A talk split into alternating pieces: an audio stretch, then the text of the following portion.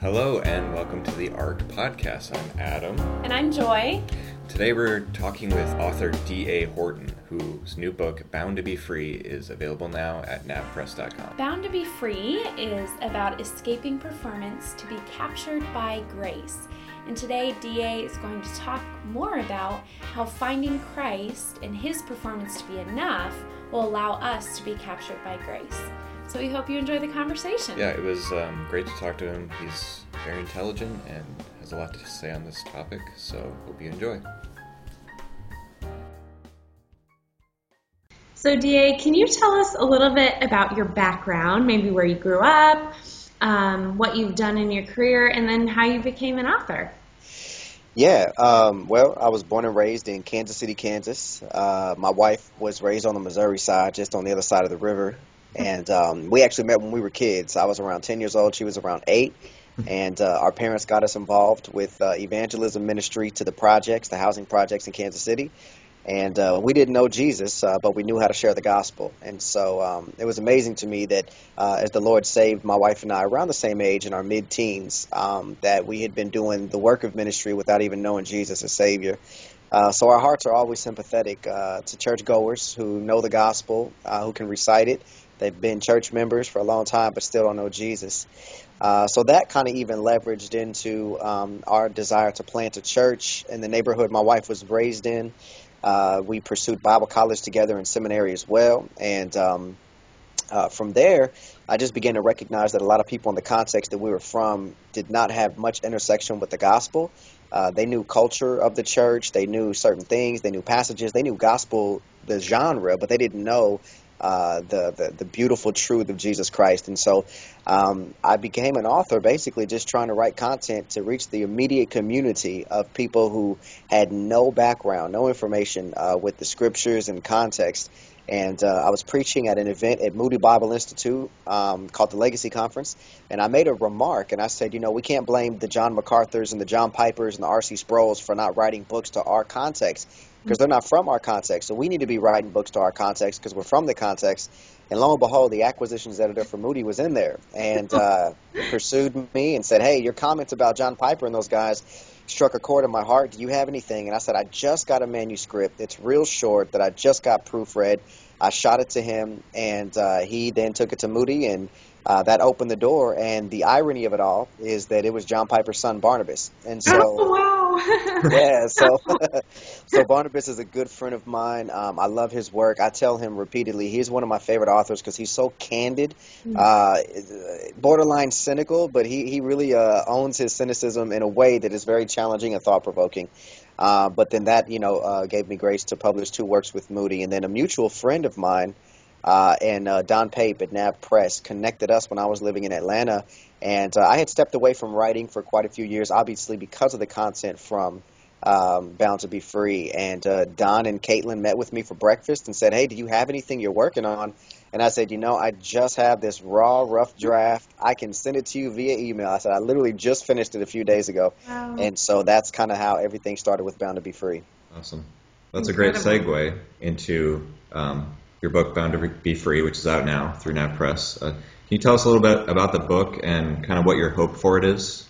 Yeah, um, you know, my, my overall goal is that uh, it's it's written to believers in mind, but there's enough gospel saturation in it to appeal to the non-believer as well, who can sympathize or at least empathize with uh, some of the life scars that I kind of talk through in the book. But ultimately, it is to basically help people understand the depth of God's love for the believer and then how that can mobilize the believer to walk in freedom in Jesus, to not think that we have to live under perfect obedience to the law or even a self imposing uh, system of laws that we put on ourselves to try to prevent ourselves from sinning, uh, which is kind of what I call self induced legalism. And so that's the goal. I just want to see believers free in Christ. I, I, walked in the performance trap for too many years of my walk with the Lord, and I, I don't want to see believers go through what I went through.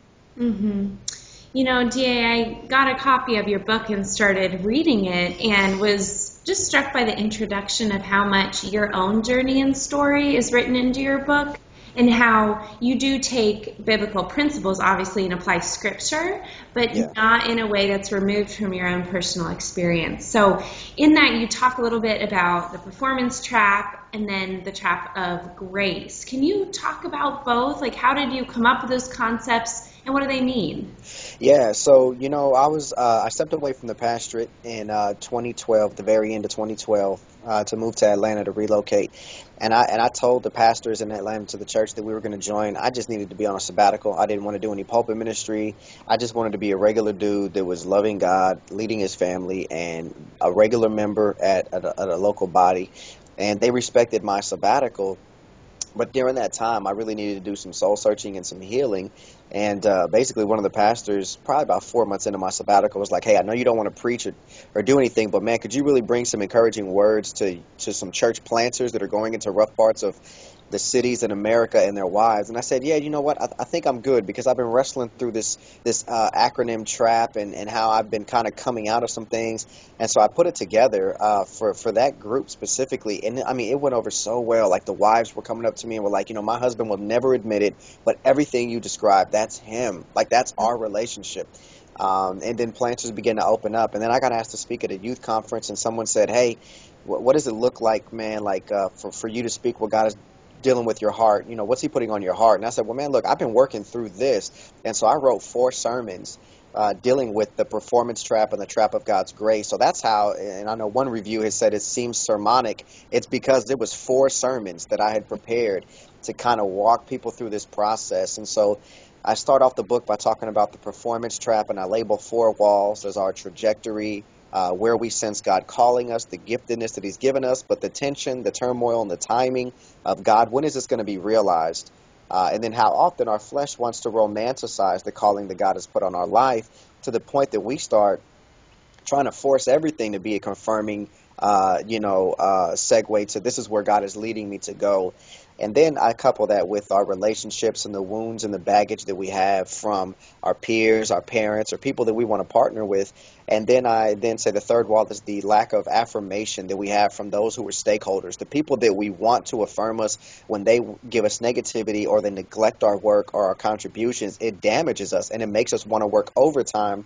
And everybody could say, man, this was great. But if our stakeholders don't say, man, you did a great job, then we're going to keep pressing, keep working, just to win their affirmation. And then finally, uh, the last wall is the P, which is our peers. And then if the affirmation from our stakeholders is given to our peers, now we see our peers as competition. The ABCs of jealousy set in, which is anger, bitterness, and complaining. And we take these things to the Lord in prayer. We can't celebrate with other believers because we see them as, as, as competing against us uh, for the work that we feel that God has called us.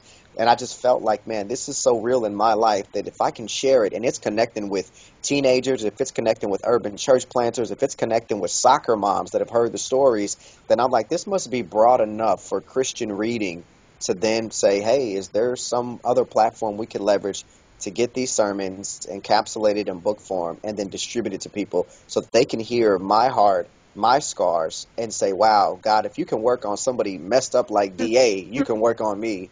And so to God be the glory. Those are some of the praise reports we're starting to hear. Amen. That's beautiful. Awesome. That's incredible. Amen. Well, in your book, you and uh, you encourage the reader to leave our striving or perfection behind, and you encourage them to walk in a balanced relationship with Christ according to His Word. Um, what do you think are some first steps a person can take to kind of uh, have that play out in their life? I think the first step is to be uh, recalibrated to the message and the truth of the gospel. Um, in my life, when I have forgotten the foundational core elements of the gospel, which says it's not about my performance, it's about the performance of Christ. Uh, that's that's where the, tra- uh, the the what I call the the uh, trap of God's grace becomes a reality. That it's not walls that enslave us, but it's boundaries that God gives us as a framework to walk in freedom. So instead of focusing on our trajectory, the gospel says I need to just trust in God. Where God has me in this position and season in life is where He desires me. If He wants to move me on in His right timing, He will do that. I just need to be focused on being faithful and understanding the gospel and giving the gospel to others and seeking to make disciples. And then with the relationships with the people who have hurt us, you know, the gospel reminds us that we've been reconciled to God through the work of Jesus Christ.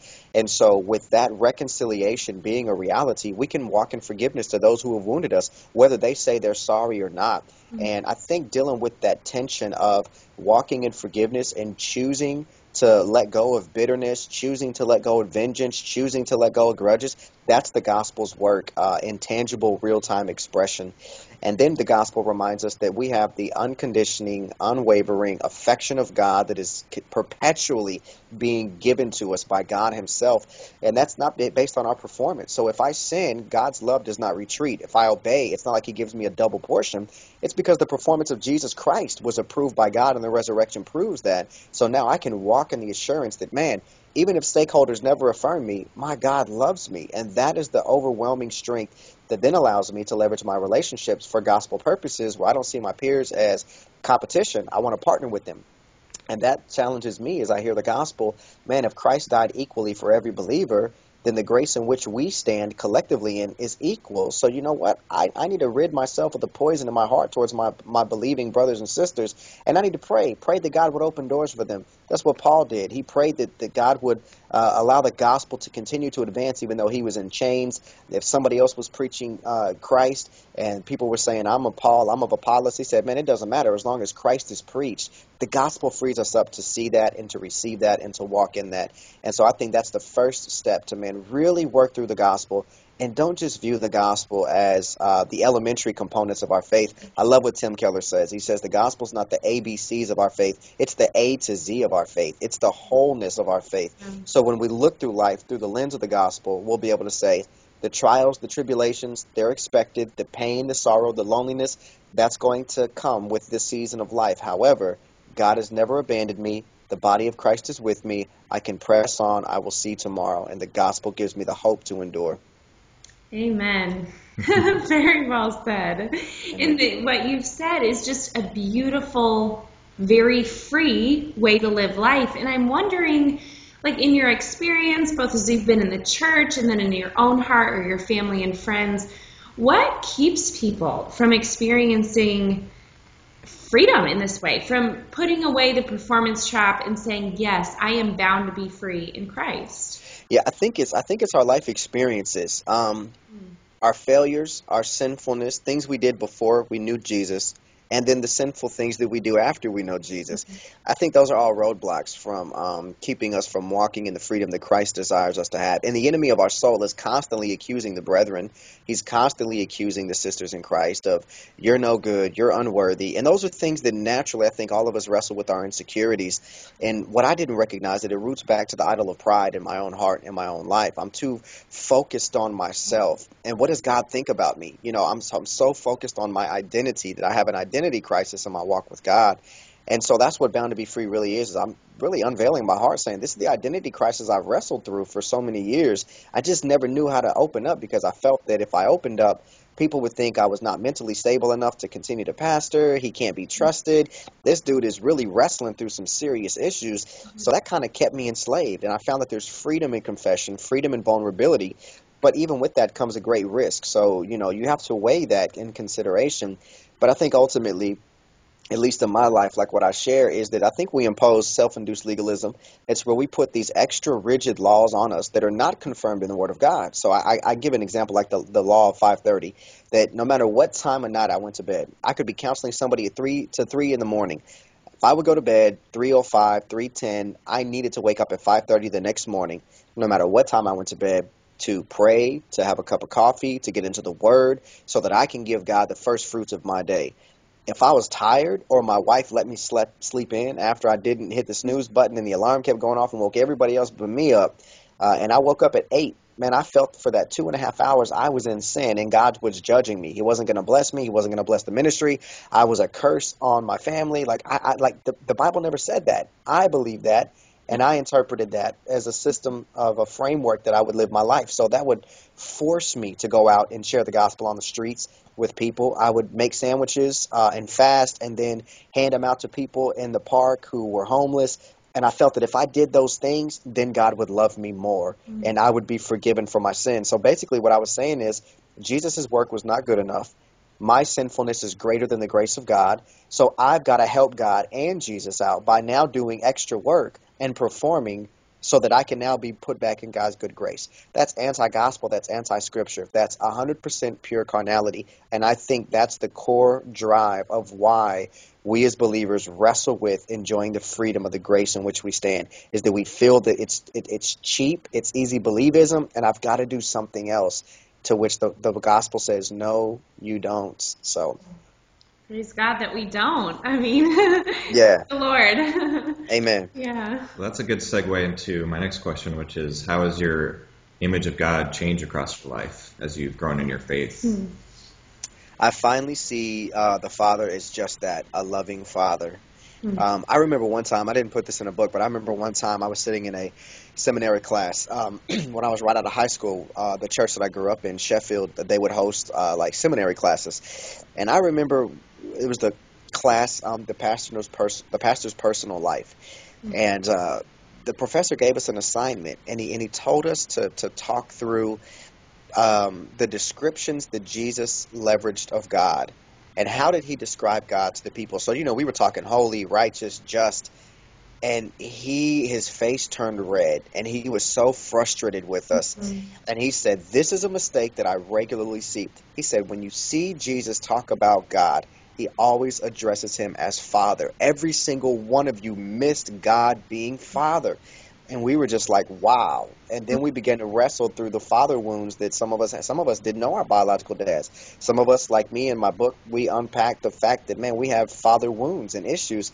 And so I think sometimes we take that into uh, our, our relationship and we make God our victim of punishment, if you will, by uh, taking away and negating what the scriptures profess him to be a perfect, holy, and righteous, pure father who is compassionate, who is loving, and full of mercy. And we impose a framework based off of a skewed vision of father that we have because of how we've been treated or even how we have treated others and so now walking in the freedom of, uh, of god's grace and being trapped by god's grace i finally see him as a loving father who is merciful towards me but the challenge that i have is reminding my flesh of the biblical interpretation of my Father who is perfect and holy and who loves me. So that's why I have to run back to the gospel message every day. Even this morning, I have to remind myself that He is a loving Father. Yes, He is just, but He remains just and the justifier because He poured His wrath out on Jesus who took it in my place. Mm, yes, amen. And for someone who has a really hard time, either from past experiences or personal sin, to accept God's grace, what are some, are there practical things, or is it really what you've said, just reading the Word of God and inviting God in and saying, Lord, I don't know how to pursue you well, and I feel I have all these structures in place that not might not be biblical. Please take those away from me. Yeah, I, th- I think it's a both and. I think, um, number one, because of the nature of God being triune, God has wired us to live in community. And I think as we look at the body of Christ and we look at our interpersonal relationships within the body, as we're gleaning from the personal time we have reading a scripture, we equally need that corporate time with other believers that can spur us on to loving good deeds, to remind us of the affections of our Father, to remind us of the responsibilities that we have interpersonally. I think sometimes within the body of Christ, us serving those in the body of Christ are tangible expressions of God's compassion and love uh, in a time of need. For example, when Paul writes in Ephesians 4, when he says, you know, stop using corrupt speech. And he says, but rather, uh, you know, you speak that which is necessary for edification, that it may impart grace to the hearer. What Paul is saying is stop using this damaging speech to one another. You're tearing each other down. And, and, and the way he wrote it in the present tense is basically saying, you have been doing this, so stop doing this. So you're guilty of it. And now change your behavior to now include grace filled speech, not just so it blesses the person you're talking to, but people that are on the peripheral listening. And I think that's the responsibility in the body of Christ that if we constantly are speaking the scriptures to each other, engaging in fellowship, suffering with each other. Uh, when we who have suffered can come alongside those who are suffering to say, God gave me grace to endure my affliction, so I want to be here as an expression of God's love to you, that's when we see the body be the body, and that helps reinforce the love of God. It helps reinforce the gospel.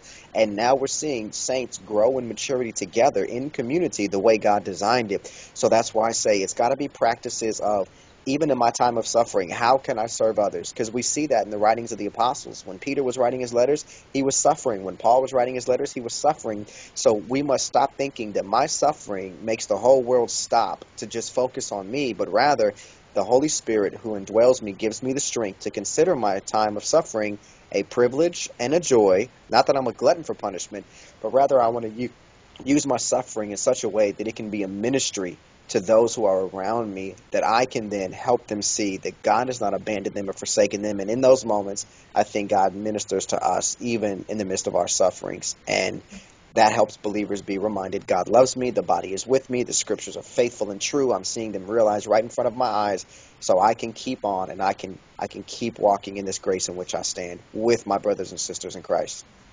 I've realized that as I've suffered, I have not been able to perform. And so you're kind of stripped of all the things that maybe you use as safeguards to approach God or to do ministry. And then when something difficult happens, you're like, I just don't have the energy to keep up the pace that I've been keeping up. And I found for me personally, that's when the Lord does some of his deepest work. Because he says, Joy, you didn't have to do that in the first place. So let me show yeah. you how we can have a relationship even when you don't feel like you have the energy to do whatever you had done. And then coming out of those seasons and even being in them, being real with people is one of the best ways to show grace and receive grace because that's really the only thing that covers the suffering and the sin and then gives glory to God.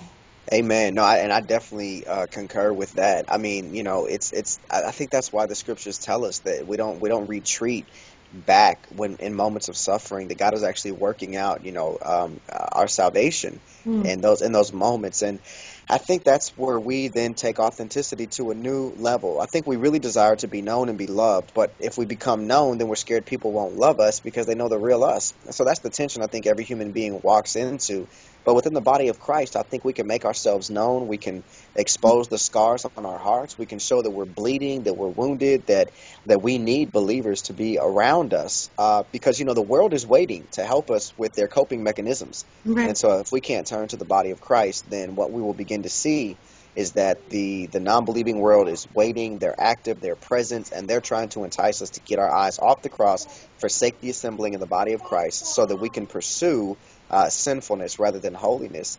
And so, man, I, I, agree with you. When the Lord is breaking me, the people I turn to is my wife, uh, those within the body of Christ to help shepherd me through those moments of confusion, frustration, and vulnerability. Absolutely. Mm-hmm.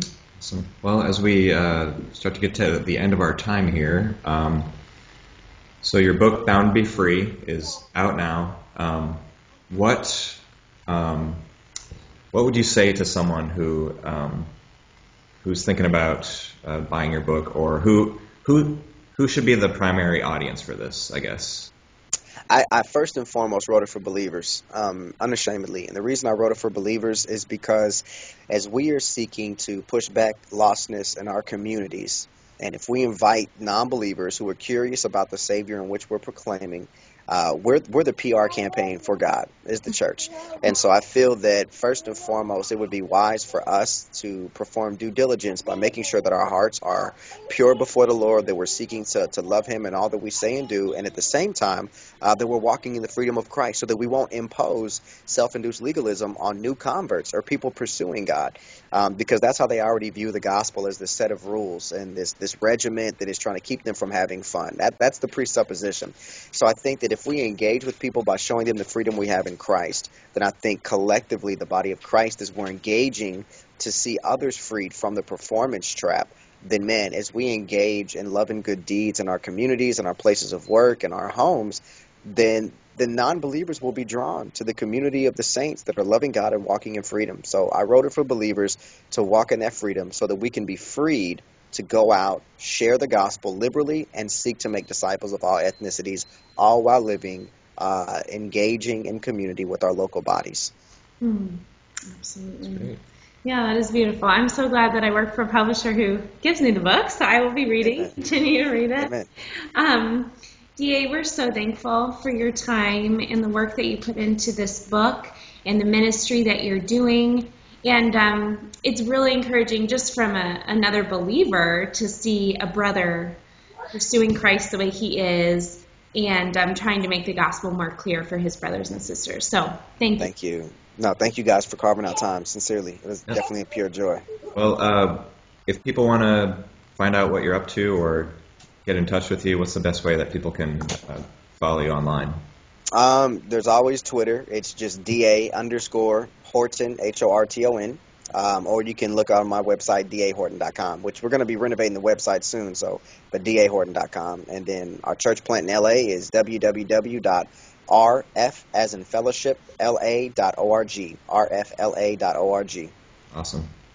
Well, thanks again for joining us, and everyone go out and buy Bound Be Free and buy five copies for all your friends. amen, amen. Oh, oh, oh! I'm sorry. One more thing. Yes. Yeah. Uh, Nav Press, we do have a uh, free a small group curriculum that we've written to accompany the book. So please uh, feel free. I, I'm, I've been tweeting out the link on my Twitter. So if you follow me on Twitter, I will uh, gladly tweet out the link for that so that people can have an eight week uh, small group format to discuss the content and then prayerfully see again more believers who are my target audience walk in the freedom of grace in which we stand.